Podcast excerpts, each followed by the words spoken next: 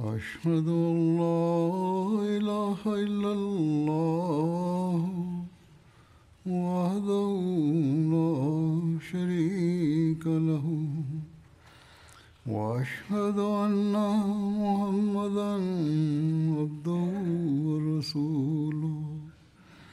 أما بعد فأعوذ بالله من الشيطان الرجيم. بسم الله الرحمن الرحيم. الحمد لله رب العالمين. الرحمن الرحيم. مالك يوم الدين. إياك نعبد وإياك نستعين. اهدنا الصراط المستقيم صراط الذين أنعمت عليهم غير المغضوب عليهم ولا الضالين كنت بصدد ذكر سيرة النبي صلى الله عليه وسلم والواقعات الأخرى المتعلقة بغزوة بدر. لقد انتهت معركة بدر وأوصل الله تعالى الكفار إلى عاقبتهم السيئة. ولقد قتل سبعون من الكفار كما ذكر سابقا. وكان عدد كبير منهم من رؤسائهم وصناديدهم ولقد ورد عن دفن رؤساء قريش حيث جاء في البخاري عن عبد الله بن مسعود قال بينما رسول الله صلى الله عليه وسلم قائم يصلي عند الكعبة. تذكر هنا أحداث سابقة وما كان يفعل في وقت مضى. بينما رسول الله صلى الله عليه وسلم قائم يصلي عند الكعبة إذا انبعث أشقاهم بتحريض من بعض أفراد قريش. وجاء بجزور حيوان فلما سجد رسول الله وضعه بين كتفيه وثبت النبي صلى الله عليه وسلم ساجدا فضحكوا.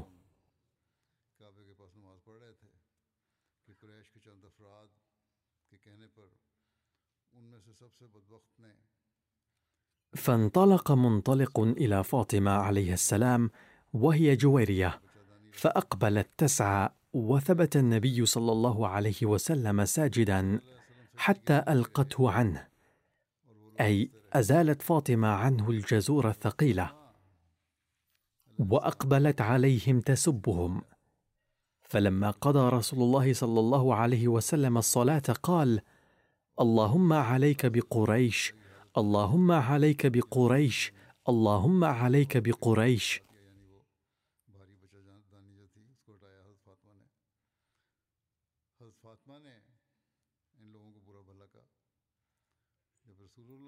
ثم سمى اللهم عليك بعمر بن هشام وعتبة بن ربيعة وشيبة بن ربيعة والوليد بن عتبة وأمية بن خلف وعقبة بن أبي معيط وعمارة بن الوليد. قال عبد الله فوالله لقد رأيتهم صرعى يوم بدر ثم سحبوا إلى القليب قليب بدر ثم قال رسول الله صلى الله عليه وسلم وأتبع أصحاب القليب لعنه.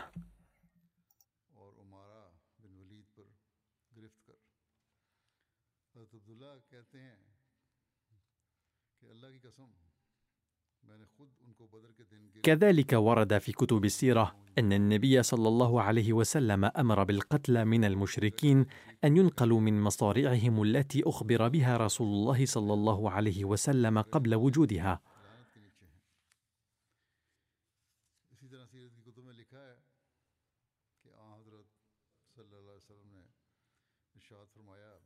فعن عمر بن الخطاب رضي الله عنه أن رسول الله صلى الله عليه وسلم كان يرينا مصارع أهل بدر يقول هذا مصرع عتبة بن ربيعة وهذا مصرع شيبة بن ربيعة وهذا مصرع أمية بن خلف وهذا مصرع أبي جهل بن هشام وهذا مصرع فلان غدا إن شاء الله. أي ويضع يده الشريفة على الأرض فما تنحى أحدهم عن موضع يده.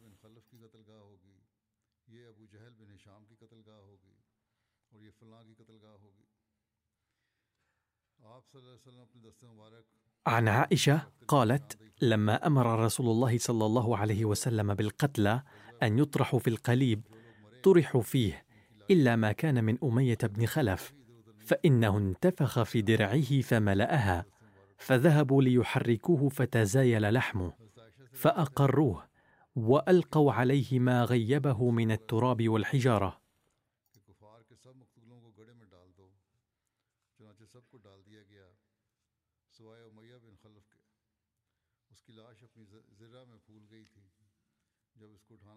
ولما أمر رسول الله صلى الله عليه وسلم بهم أن يلقوا في القليب أخذ عتبة بن ربيعة فسحب إلى القليب. فنظر رسول الله صلى الله عليه وسلم في وجه أبي حذيفة بن عتبة فإذا هو كئيب قد تغير. وكان قد أسلم وكان أبوه كافرا. فقال صلى الله عليه وسلم يا أبا حذيفة لعلك قد داخلك من شأن أبيك شيء. قال يا رسول الله. لا والله يا رسول الله ما شككت في أبي ولا في مصرعه ولكن كنت أعرف من أبي رأيا وحلما وفضلا فكنت أرجو أن يهديه ذلك إلى الإسلام.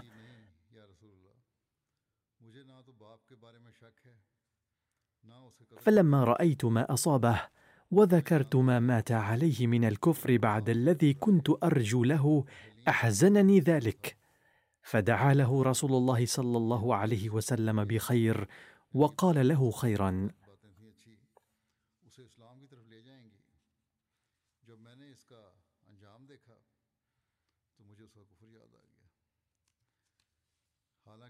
عن أبي طلحة أن نبي الله صلى الله عليه وسلم أمر يوم بدر بأربعة وعشرين رجلا من صناديد قريش فقذفوا في طوي من أطواء بدر.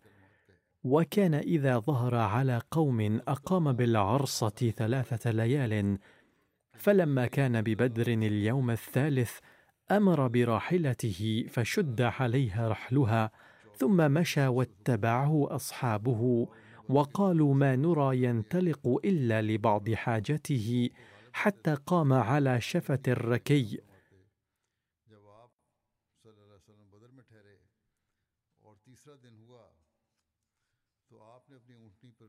فجعل يناديهم بأسمائهم وأسماء آبائهم يا فلان ابن فلان ويا فلان ابن فلان أيسركم أنكم أطعتم الله ورسوله؟ فإنا قد وجدنا ما وعدنا ربنا حقا. فهل وجدتم ما وعد ربكم حقا؟ قال فقال عمر يا رسول الله ما تكلم من أجساد لا أرواح لها.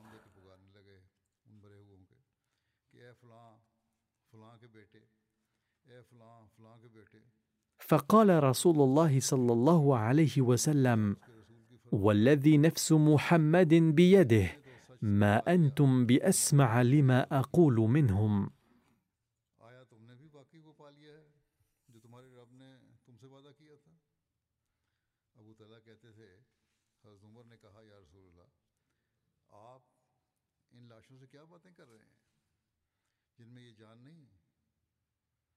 وقد ورد في السيرة لابن هشام كما يلي: يا أهل القليب بئس عشيرة النبي كنتم لنبيكم كذبتموني وصدقني الناس وأخرجتموني وآواني الناس وقاتلتموني ونصرني الناس.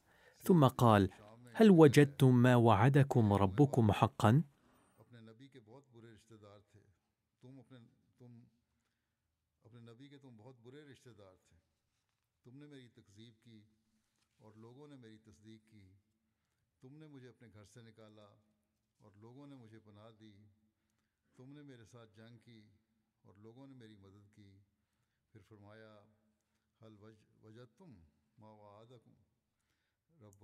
قبل مغادرة بدر توجه النبي صلى الله عليه وسلم إلى القليب الذي دفن فيه رؤساء قريش فجعل يناديهم بأسمائهم وقال هل وجدتم ما وعدكم الله حقا؟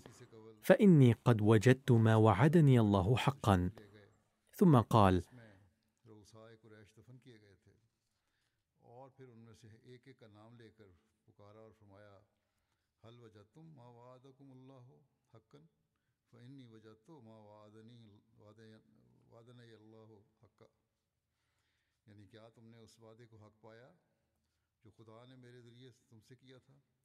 تحقیق میں نے اس وعدے کو حق پا لیا ہے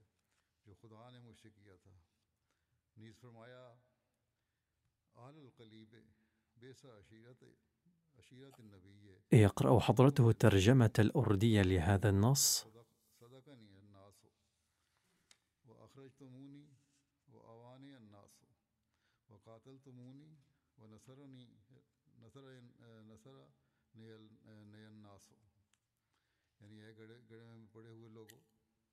فقال عمر يا رسول الله إنهم أموات وأن لهم أن يسمعوا.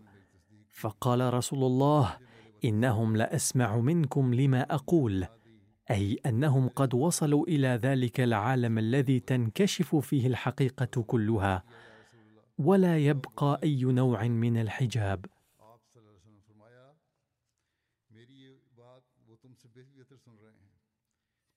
إن الكلمات المذكورة للنبي صلى الله عليه وسلم تتضمن مزيجا غريبا من الألم والحزن. ويمكن أن تعطي فكرة بسيطة عن حالته القلبية التي كانت تساوره. يبدو وكأن تاريخ معارضة قريش السابق كان ماثلا أمام عينيه. وكان يقلب صفحاته واحدة تلو الأخرى في عالم الخيال. وكان قلبه مضطربا بمطالعة هذه الصفحات.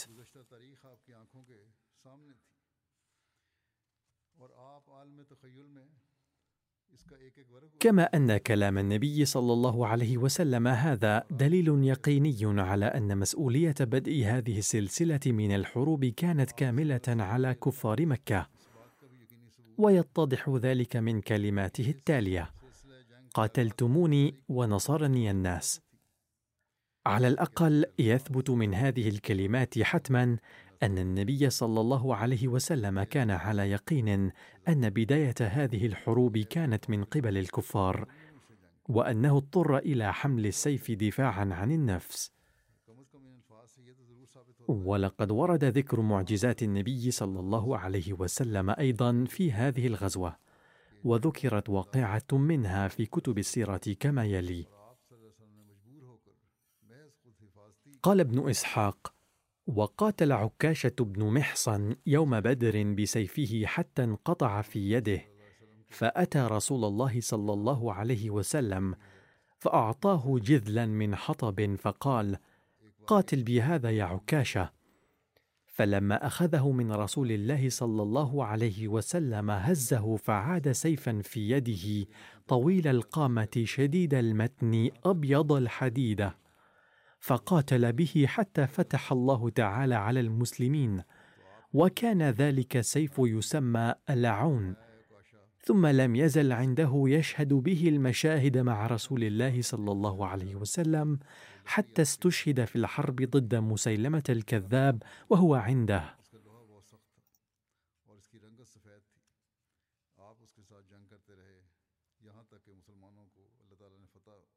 ثم ورد ذكر بركة أثر ريق النبي صلى الله عليه وسلم ويده بصورة معجزة. فقد ورد عن قتادة أنه أصيبت عينه يوم بدر فسالت حدقته على وجنته فأرادوا أن يقطعوها. فسألوا النبي صلى الله عليه وسلم فقال لا فدعا به. فغمز حدقته براحته. فكان لا يدري أي عينيه أصيبت أي التصقت بمكانها كما وشفيت بحيث لا يدرى أنها كانت جرحت بل كانت أجمل من العين الأخرى.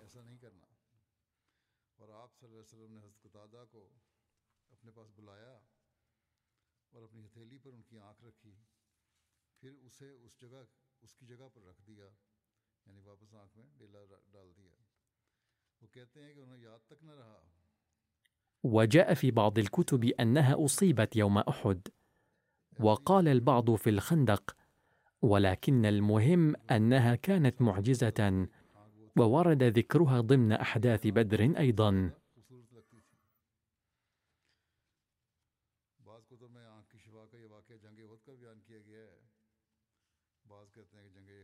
ثم ورد عن كيفية وصول خبر هزيمة الكفار إلى مكة أن المشركين فروا من ساحة بدر في صورة غير منظمة واتجهوا نحو مكة مذعورين لا يدرون كيف يدخلونها خجلا. وكان أول من قدم بمصاب قريش الحيسمان بن عبد الله. كان قد أسلم فيما بعد. فقالوا ما وراءك؟ قال قتل عتبة بن ربيعة وشيبة بن ربيعة وأبو الحكم بن هشام يعني أبو جهل وأمية بن خلف في رجال من الزعماء سماهم.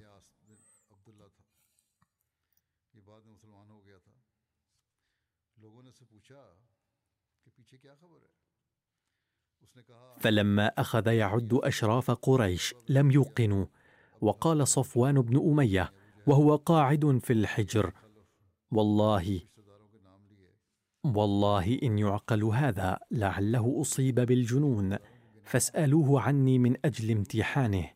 قالوا ما فعل صفوان بن أمية؟ قال ها هو ذا جالس في الحجر.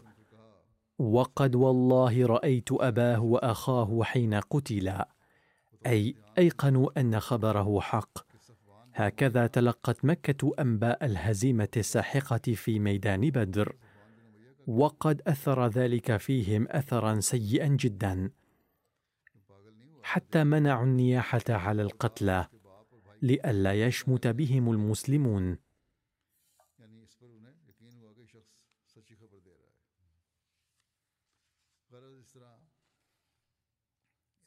ناحت قريش على قتلاهم ثم قالوا لا تفعلوا فيبلغ محمدا وأصحابه فيشمتوا بكم.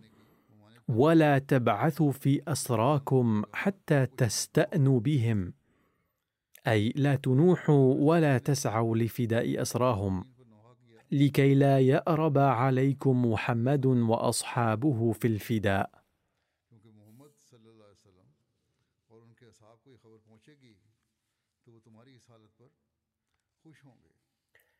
كيف وصلت أهل المدينة بشرى الفتح وماذا كانت ردة فعلهم؟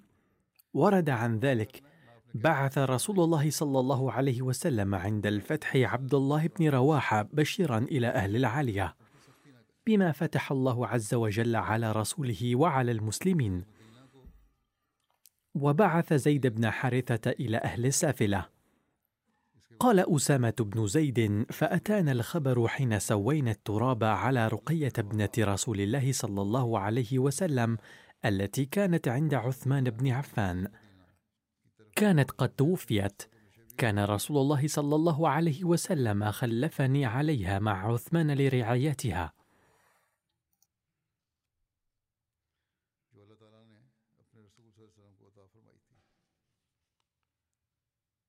فأتيت والدي زيد بن حارثة وهو واقف بالمصلى قد غشيه الناس وهو يقول قتل عتبة بن ربيعة وشيبة بن ربيعة وأبو جهل بن هشام وزمعة بن الأسود وأبو البختري العاص بن هشام وأمية بن خلف ونبيه ومنبه ابن الحجاج.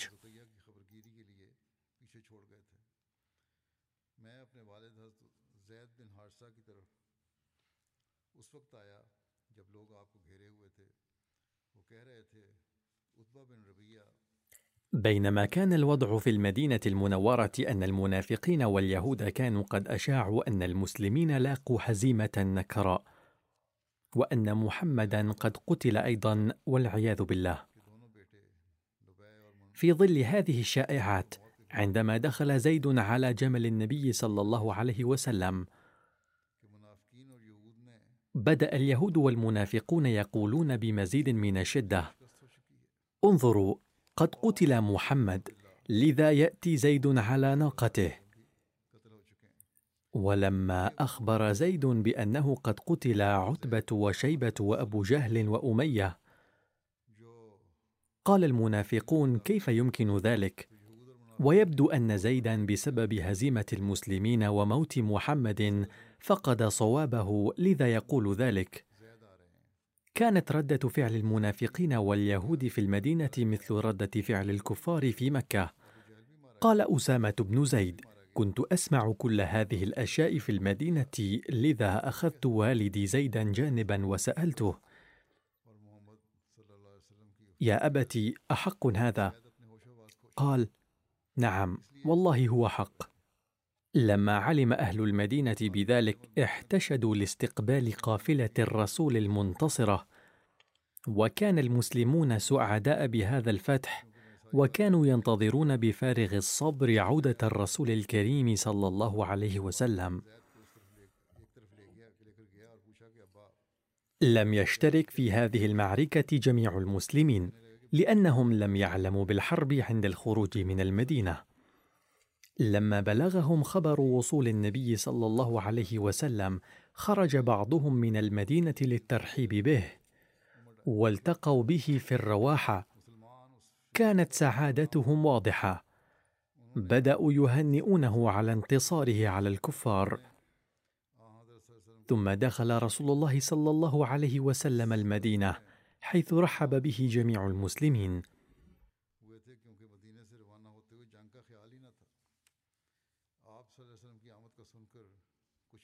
ورد عن الغنائم في هذه المعركة أن المسلمين غنموا فيها مئة وخمسين من الإبل وعشرة أفراس ومتاعا وسلاحا وأنطاعا وثيابا وأدما كثيرا حمله المشركون للتجارة. جعل النبي صلى الله عليه وسلم نصيبه مساويا لنصيب الصحابة. في هذه المعركة احتفظ الصحابة بسيف للنبي صلى الله عليه وسلم. وتنفل النبي صلى الله عليه وسلم جمل أبي جهل وكانت في رأسه حلقة الفضة. لقد أعطى أصحاب السيرة النبوية أهمية خاصة لهذا السيف فورد في تفصيله أن اسم هذا السيف المذكور أعلاه كان ذو الفقار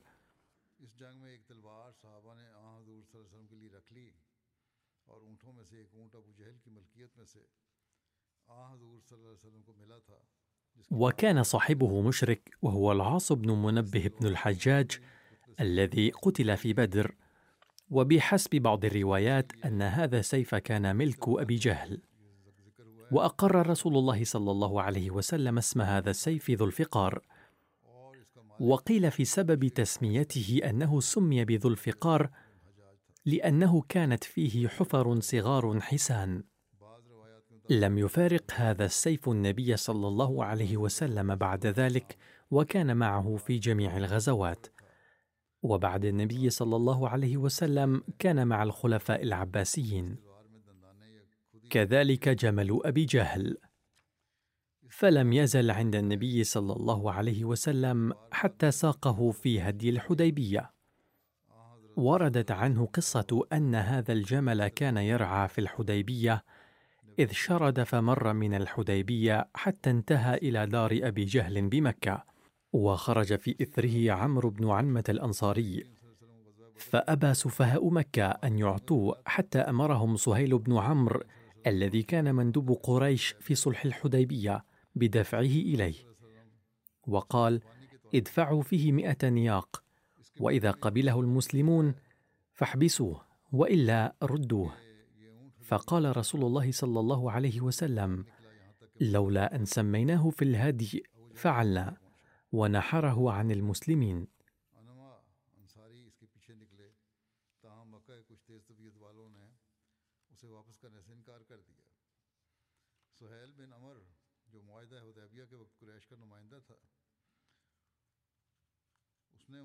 وفي توزيع الغنائم أعطى الرسول صلى الله عليه وسلم نصيب الشهداء في غزوة بدر لورثتهم وكذلك الذين عينهم النبي صلى الله عليه وسلم نوابا بالمدينة المنورة أو بعض الصحابة الذين أوكلت إليهم أعمال معينة.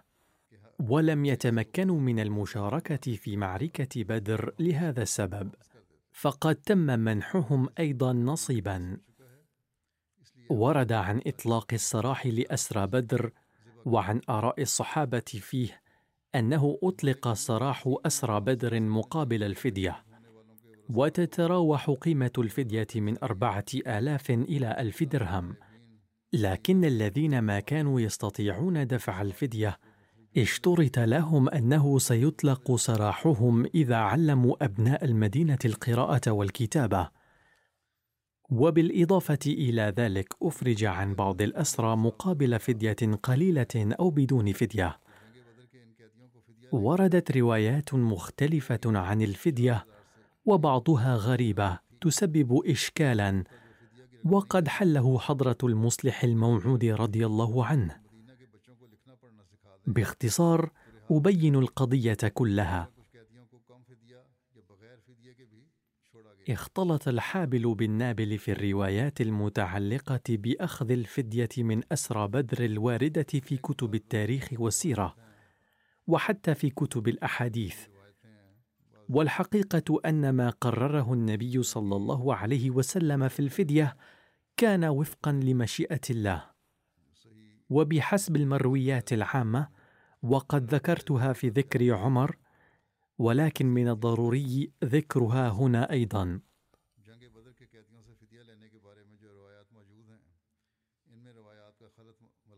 قال ابن عباس لما اسروا الأسارى يعني لما أسر المسلمون الكفار يوم بدر قال رسول الله صلى الله عليه وسلم لأبي بكر وعمر ما ترون في هؤلاء الأسارى؟ فقال أبو بكر يا نبي الله هم بنو العم والعشيرة. أرى أن تأخذ منهم فدية فتكون لنا قوة على الكفار. فعسى الله أن يهديهم للإسلام. ثم سأل سيدنا عمر فقال ما ترى يا ابن الخطاب؟ ثم سأل سيدنا عمر فقال ما ترى يا ابن الخطاب؟ قال لا والله يا رسول الله ما أرى الذي رأى أبو بكر ولكني أرى أن تمكنا فنضرب أعناقهم. فتمكن عليا من عقيل فيضرب عنقه. وتمكني من فلان نسيبا لعمر فأضرب عنقه. فإن هؤلاء أئمة الكفر وصناديدها. فهوي أي استحسن رسول الله ما قال أبو بكر ولم يهو ما قلت. فلما كان من الغد جئت فإذا رسول الله وأبو بكر قاعدين يبكيان. قلت أخبرني من أي شيء تبكي أنت وصاحبك. فإن وجدت بكاء بكيت وإن لم أجد بكاء تباكيت لبكائكما. فقال رسول الله صلى الله عليه وسلم أبكي للذي عرض علي أصحابك من أخذهم الفداء. لقد عرض علي عذابهم أدنى من هذه الشجرة. شجرات قريبة من نبي الله وأنزل الله عز وجل ما كان لنبي أن يكون له أسرى حتى يثخن في الأرض. إلى قوله فكلوا مما غنمتم حلالا طيبا فأحل الله لهم الغنائم. هذه الرواية في صحيح مسلم. إنما ورد في بداية هذا الحديث من بكاء رسول الله صلى الله عليه وسلم وأبي بكر وما ورد في الآية القرآنية بعدها يجعل هذه الرواية مبهمة غير واضحة ولا يتضح المقصود منه. لكن معظم أصحاب كتب التاريخ والسير والمفسرون اعتبروا هذه الرواية صحيحة وقالوا كأن الله تعالى سخط على قرار أخذ الفدية من أسرى بدر واستحسن رأي عمر. وقد جعل أصحاب كتب السير والسوانح بابا مستقلا عن آراء سيدنا عمر التي نزلت أحكام القرآن الكريم موافقة لها. وذكروا في هذا الباب أن الله تعالى فضل رأي عمر على الآراء الأخرى بشأن أسارى غزوة بدر. ولكن الأمر يبقى مبهما غير واضح. ويبدو أن أصحاب السير والمفسرين قد أخطأوا في فهم الأمر ولقد وجدنا في الملاحظات التفسيرية غير المطبوعة للمصلح الموعود رضي الله عنه قولا يفند هذه الروايات ويوضح المقصود. وأقدمه لكم وأرى أن ما قاله حضرته هو الصحيح. يبدو أن أصحاب السير والتفسير قد اخترعوا هذه الرواية سعيا لرفع مكانة سيدنا عمر أو فهموها فهما خاطئا. على كل حال لقد قال حضرة المصلح الموعود رضي الله عنه في تفسير الآية الثامنة والستين من سورة الأنفال كان عند العرب قبل الإسلام عادة وهي لا تزال موجودة في بعض مناطق العالم حتى اليوم للأسف. يقول حضرة الخليفة هذا ما كان سائدا يوم كتب حضرته هذه الملاحظة. يقول حضرة المصلح الموعود أنهم كانوا يلقون القبض على رجال العدو ويستعبدونهم بدون الحرب والقتال وإن هذه الآية تلغي هذه العادة القبيحة وتأمر بكلمات واضحة الا يؤسر أحد من الأعداء إلا في حالة الحرب وبعد القتال. وإن لم يندلع القتال فلا يجوز أخذ أحد منهم أسيرا. لقد فسر المفسرون هذه الآية تفسيرا خاطئا جدا حيث قالوا إن المسلمين لما أسروا في غزوة بدر بعض أهل مكة استشار فيهم النبي صلى الله عليه وسلم صحابته فرأى سيدنا عمر أنه يجب قتلهم. بينما رأى سيدنا أبو بكر إطلاق سراحهم بعد أخذ الفدية منهم. فاستحسن النبي صلى الله عليه وسلم رأي أبي بكر وقد قالوا هذا في تفسير قول الله تعالى ما كان لنبي أن يكون له أسرى حتى يثخن في الأرض. يقول سيدنا المصلح الموعود موضحا هذا الأمر يقول سيدنا المصلح الموعود موضحا هذا الأمر لقد قال المفسرون إن رأي أبي بكر كان مختلفا من رأي عمر فاستحسن النبي صلى الله عليه وسلم رأي أبي بكر وخلى سبيل الأسرى بعد أخذ الفدية منهم. لكن المفسرين يقولون حين نزلت هذه الآية فكأن الله تعالى لم يستحسن فيها فعل النبي صلى الله عليه وسلم. وهذه الرواية اخترعت لرفع مقام سيدنا عمر فقط حتى لو كان ذلك يحط مكانة النبي صلى الله عليه وسلم.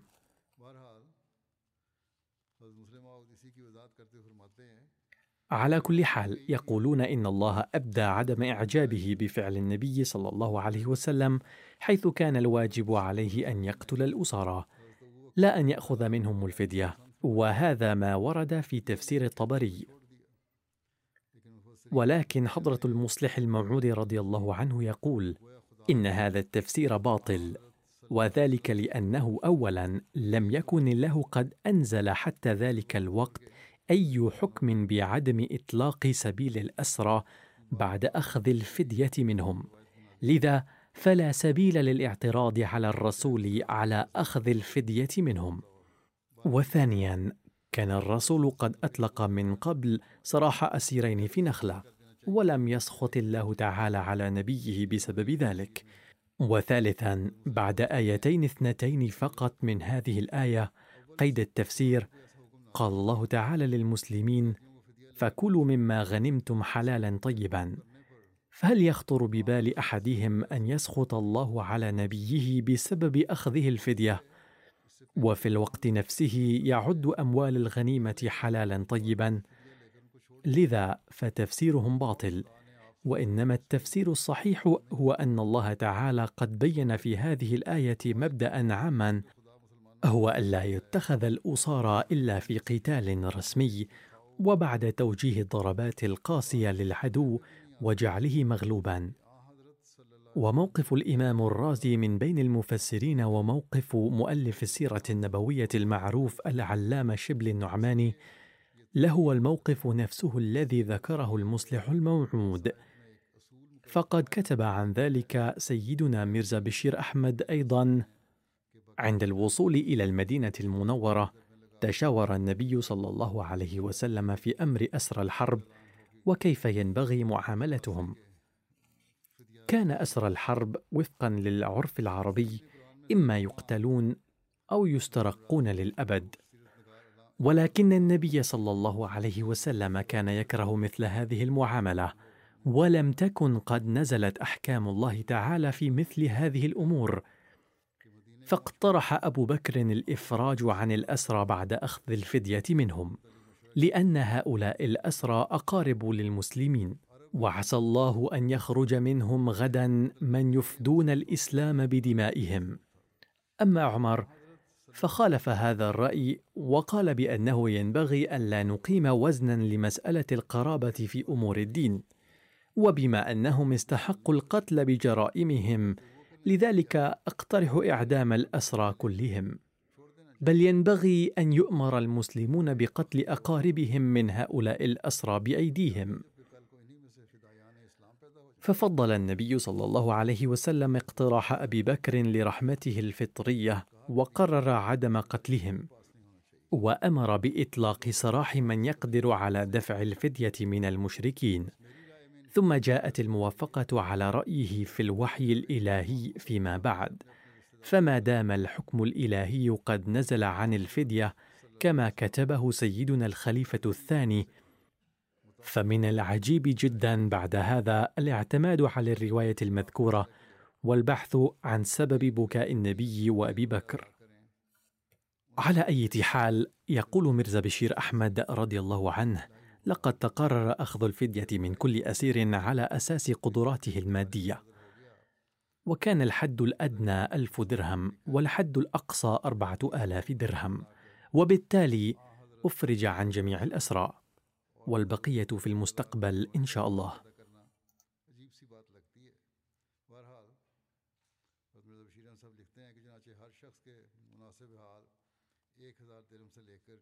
بعد صلاة الجمعة سوف أصلي جنازة الغائب على مرحومين.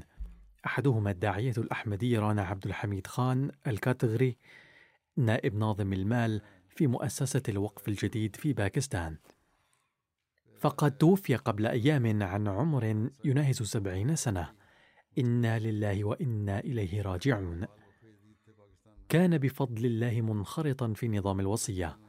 واسم والده شودري عبد اللطيف خان الكتغري واسم والدته أمة اللطيف. كان والد المرحوم أيضا واقف الحياة ويعمل للجماعة. جاءت الأحمدية في عائلة المرحوم بواسطة جده شودري عبد المنان خان الكتغري وأخيه الأكبر حضرة شودري عبد السلام خان الكتغري الذي كان قد تشرف بالبيعة على يد سيدنا المسيح الموعود عليه السلام في ديسمبر عام 1903 بدأ المرحوم عبد الحميد الكاتغري خدمات الدين كداعية في مايو عام 1979 وعمل في أماكن عديدة في باكستان وخارجها. وعمل في أوغندا تحت وكالة التبشير من شهر أغسطس عام 1985 إلى ديسمبر 86 ثم قدم الخدمات بصفته نائب ناظم المال في مؤسسة الوقف الجديد بدءا من عام 1993 إلى وفاته. قد وفقه الله تعالى لخدمة الدين إلى أربعة وأربعين عاما. رزقه الله تعالى بابن وبنت. ابنه الدكتور عبد الرؤوف خان يعمل رئيس مجلس خدام الأحمدية بالدنمارك حاليا. وقد كتب عن والده المرحوم وقال ظل أبي وفيا بعهد الوقف دائما. عندما كان يخدم في أوغندا رجع مبكرا من هنالك لأن الثوار أطاحوا بالحكومة ونفوا الأجانب من البلاد. كان رئيس الدعاة السيد محمود بيتي في أوغندا أعطى والدي نسخة من القرآن الكريم وأرسله إلى كمبالا للدعوة ولكن نشبت الحرب الأهلية في تلك المنطقة. واضطر السكان للهجرة من هنالك. وخلال هذه الهجرة مرض أبي ولم يكن هناك أي مشفى قريبا منه كما لم يتيسر الإسعاف. فتركه الناس في غرفته وذهبوا. واستولى الثوار على تلك المنطقة.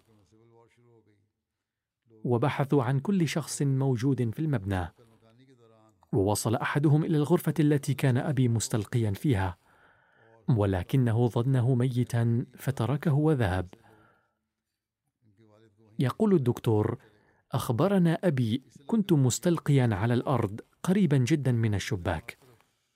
وكانت الطلقات النارية تدخل من الشباك وتقع على الجدار المحاذي. ثم بعد أن هدأت الأوضاع وتحسنت اتصل بأبي بعض من عرفوه فنقلوه إلى مكان آمن وهكذا حفظه الله تعالى. كانت تربط والدي بالخلافة آصرة حب واحترام عظيمين. كان إنسانا بسيطا ومؤنسا وملبيا كل حين لكل ما يقوله الخليفة في الخطوبات. وكان لا يقبل تأويل كلام الخليفة. وإذا حاول أحد تأويله وقال هذا هو مراد الخليفة فكان والدي يسخط سخطا شديدا. يقول ابن المرحوم أيضا كان أبي يكن للمسؤولين والدعاة في الجماعة احتراما كبيرا. وكان يوصيني بذلك أيضا. عندما كنت أخدم مسؤولا في مجلس أطفال الأحمدية قال لي مرة إذا اختلفت مع المسؤول الأعلى لمجلس الأطفال ولم ترد طاعته في شيء فعليك أن تترك المنصب. كان أبي مستمسكا بنظام الجماعة والخلافة بقوة ولم يكن من الذين يطيعون مسؤولا ولا يطيعون الآخر. من محاسنه البارزة إعانة الآخرين وإصلاح الخطأ في محله وإذا وجه احدا إلى الإصلاح فسخط فكان أبي لا يبالي بسخطه. وإذا قام هذا بإصلاح خطئه كان والدي يشجعه قائلا ما كنت أريد إلا الإصلاح. وكتب ابنه أيضا لقد سنحت له فرص كثيرة لجلب الرخاء في حياته بترك الوقف ولكنه آثر وقف الحياة على كل شيء آخر دوما. في آخر عمره قلت له من الأفضل أن تأتي عندي في الدنمارك الآن. فسخط أبي وقال إني لم أنظر سنوات من حياتي لخدمة الدين بل وقفت حياتي كلها وكل شيء لي مرتبط الآن بالوقف فقط. وكتبت ابنته الحافظة حسن آراء. كان أبي محبا ومشفقا مضيافا وتقيا. كان كنزا من الدعوات. ومن ميزاته البارزة أنه اولا كان كبير الثقة والتوكل على الله تعالى وثانيا كان شديد الحب للخلافة.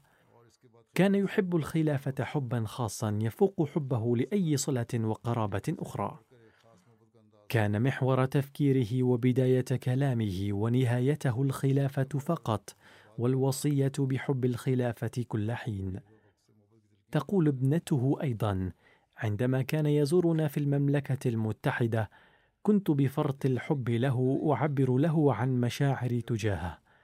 فكان يوصيني إن صلات الدنيا كلها فانية فعليك أن تقوي صلتك بالله تعالى فقط. وإن كل القرابات تخذلك ولكن الله تعالى وحده هو الحي القيوم وهو لا يترك ولا يخذل ابدا. ثم كان يقول كوني على صلة قوية مع الخلافة كان أبي انسانا بسيط الطبع جدا وكان يقول دائما إني واقف الحياة للدين وإن حياتي كلها وقف للدين وأمنيتي أن أفي بعهد الوقف حتى الممات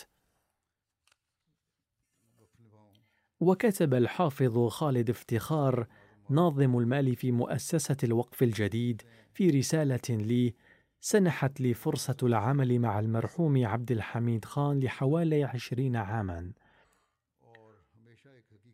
وقد وجدت سيرته سيرة الواقف للحياة حقا على الدوام. كان أكبر مني سنا وخبرة.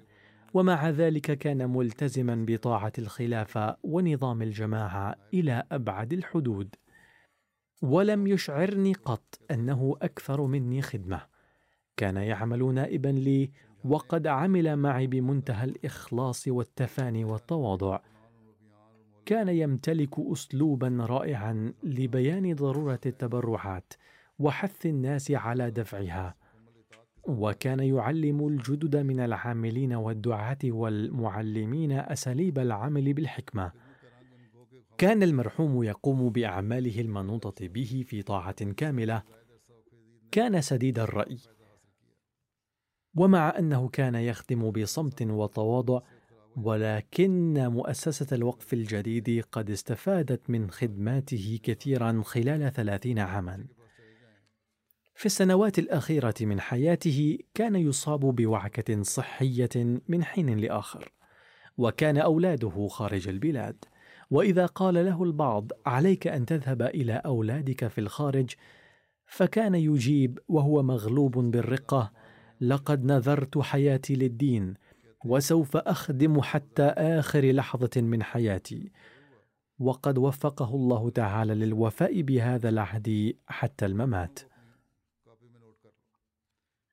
وقال الداعية مبشر أحمد وهو يعمل في قسم المال في الوقف الجديد عينت في قسم المال في مؤسسة الوقف الجديد عام 2013 فنصحني المرحوم عبد الحميد خان نصيحتين أساسيتين وقال: عليك أن تسجلهما في دفترك. أولاهما أن الخلافه هي منبع البركات كلها، وينبغي الوفاء بالخلافه في كل حال ودائما.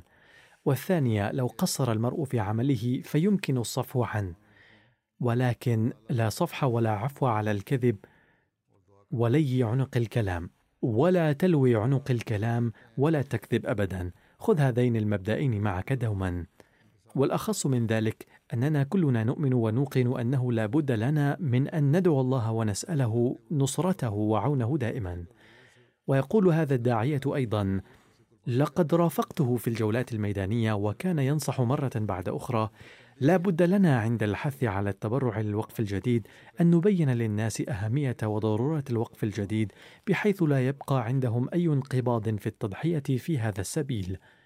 ليس هدفنا أن نسأل الناس الأموال، بل علينا ترسيخ أهمية التبرعات في قلوبهم، وخلق الحرقة والألم فيها من أجل الجماعة. ثم بعد ذلك علينا أن نسألهم الأموال بحسب وسعهم، ولا داعي لأن نخجل في هذا السؤال ابدا لأن واجبنا خدمة الجماعة والاستيحان بالناس في هذه السبيل. كان المرحوم يقول وهو يوصينا بالحرص على أملاك الجماعة تجمع التبرعات نتيجة تضحيات أبناء الجماعة وعلينا ألا نسرف في إنفاق هذه التبرعات. لقد قلت لابني أيضا إنك ابني ما دمت وفيا للجماعة وليس لي سوى ذلك أي علاقة معك ولا أي مطالبة منك. غفر الله المرحوم ورحمه ورفع درجاته وأورث أولاده محاسنه. والجنازة التالية هي للسيدة نصرة جهان زوجة الداعية مبشر أحمد المحترم بالولايات الأمريكية المتحدة وقد توفيت مؤخرا. إنا لله وإنا إليه راجعون.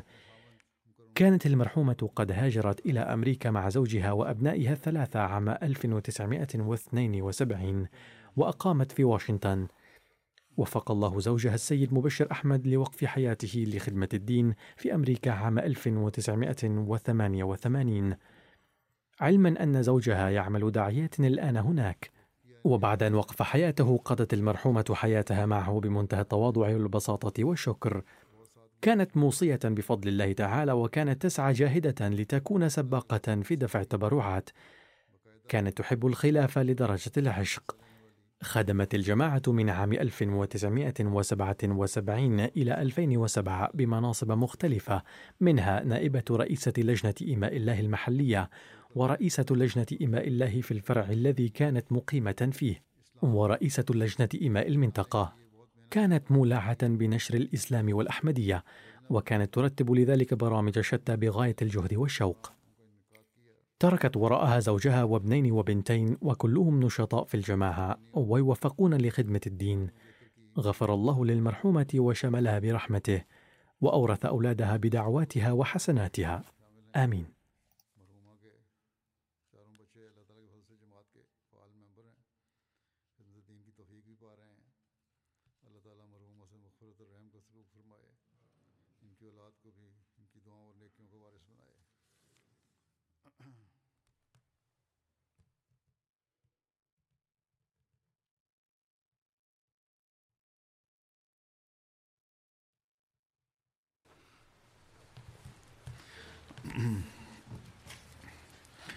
الحمد لله الحمد لله نحمده ونستعينه ونستغفره ونؤمن به ونتوكل عليه ونعوذ بالله من شرور أنفسنا ومن سيئات أعمالنا. من يهده الله فلا مضل له ومن يضلل فلا هادي له. ونشهد أن لا إله إلا الله ونشهد أن محمدا عبده ورسوله. عباد الله رحمكم الله. إن الله يأمر بالعدل واللسان وإيتاء ذي القربى وينهى عن الفحشاء والمنكر والبغي يعظكم لعلكم تذكرون اذكروا الله يذكركم وادعوه يستجب لكم ولذكر الله أكبر.